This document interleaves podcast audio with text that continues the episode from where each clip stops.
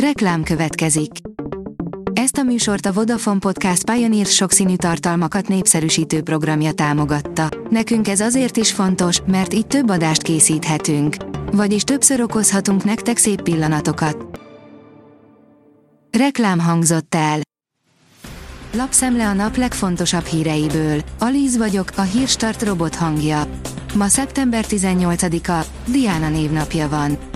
A G7 írja, a légiparádén megsérült magyar kormányzati tehergép csak a lélegeztetőgépekhez képest tűnik jóvételnek.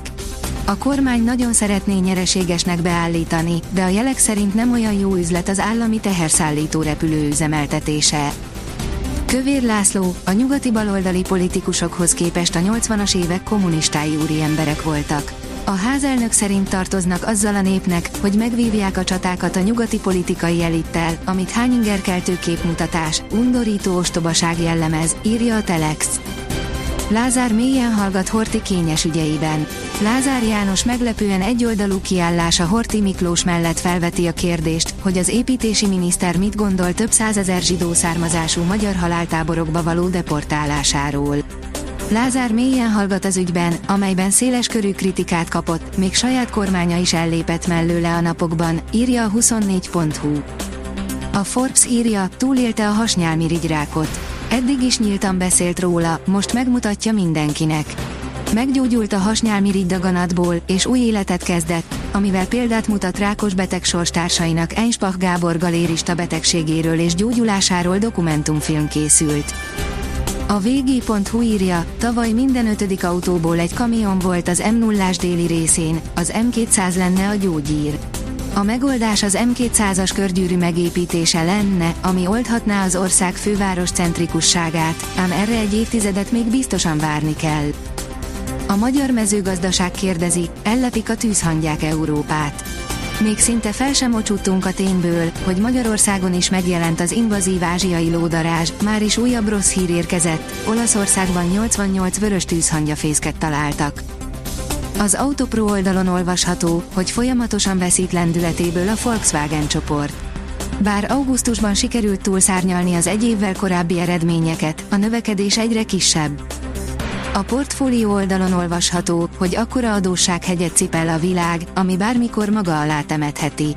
Ugyan 2022 sorozatban a második év volt, hogy csökkent a világadósság tömege, de az még mindig lényegesen magasabb, mint a koronavírus járvány előtt és továbbra is kockázatok övezik a fenntarthatóságát, állapította meg friss elemzésében a Nemzetközi Valuta Alap. A vezes sírja, nagyon drága itthon, de jól fogyaszt a Honda SUV. Nem elsősorban a nehezen értelmezhető név, mint sem a magas ár nehezítheti meg a Honda ZRV piaci szereplését Magyarországon. A japán SUV hajtásrendszere viszont lehengerlő, ha nem akar sportosan vezetni. A fintek szerint tovább bővül az elektronikus pénzforgalom Magyarországon. Az elektronikus pénzforgalom további térnyerése olvasható ki a Magyar Nemzeti Bank által kiadott friss statisztikákból. A pénzcentrum szerint kimondta az RTL vadi új cápája, sok befektetőt riaszthatnak el a különadók Magyarországról. Míg az üzleti életben egy vezető pótolható, addig egy család életében az anya nem mondta a pénzcentrumnak Orbók Ilona, aki szerint ma Magyarországon segítség, támogatás nélkül nagyon nehéz egy nőnek összeegyeztetni a karriert a gyermekvállalással. A sportál szerint ismét hátrányból nyert a Real Madrid. A Real Madrid labdarúgó csapat a hazai pályán 2-1-re megverte a Real Sociedadot a spanyol bajnokság 5. fordulójában vasárnap este. Walter Attila csapata történelmet írt a Vueltán. Ennek tevékeny részese volt a magyar bringás is, aki a 22. helyen zárt, áll a 24.hu cikkében. A kiderül szerint még sokáig kitart a megszokottnál jóval melegebb idő.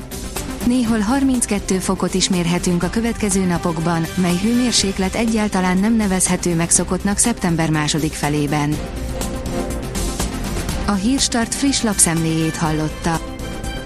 Ha még több hírt szeretne hallani, kérjük, látogassa meg a podcast.hírstart.hu oldalunkat, vagy keressen minket a Spotify csatornánkon, ahol kérjük, értékelje csatornánkat 5 csillagra.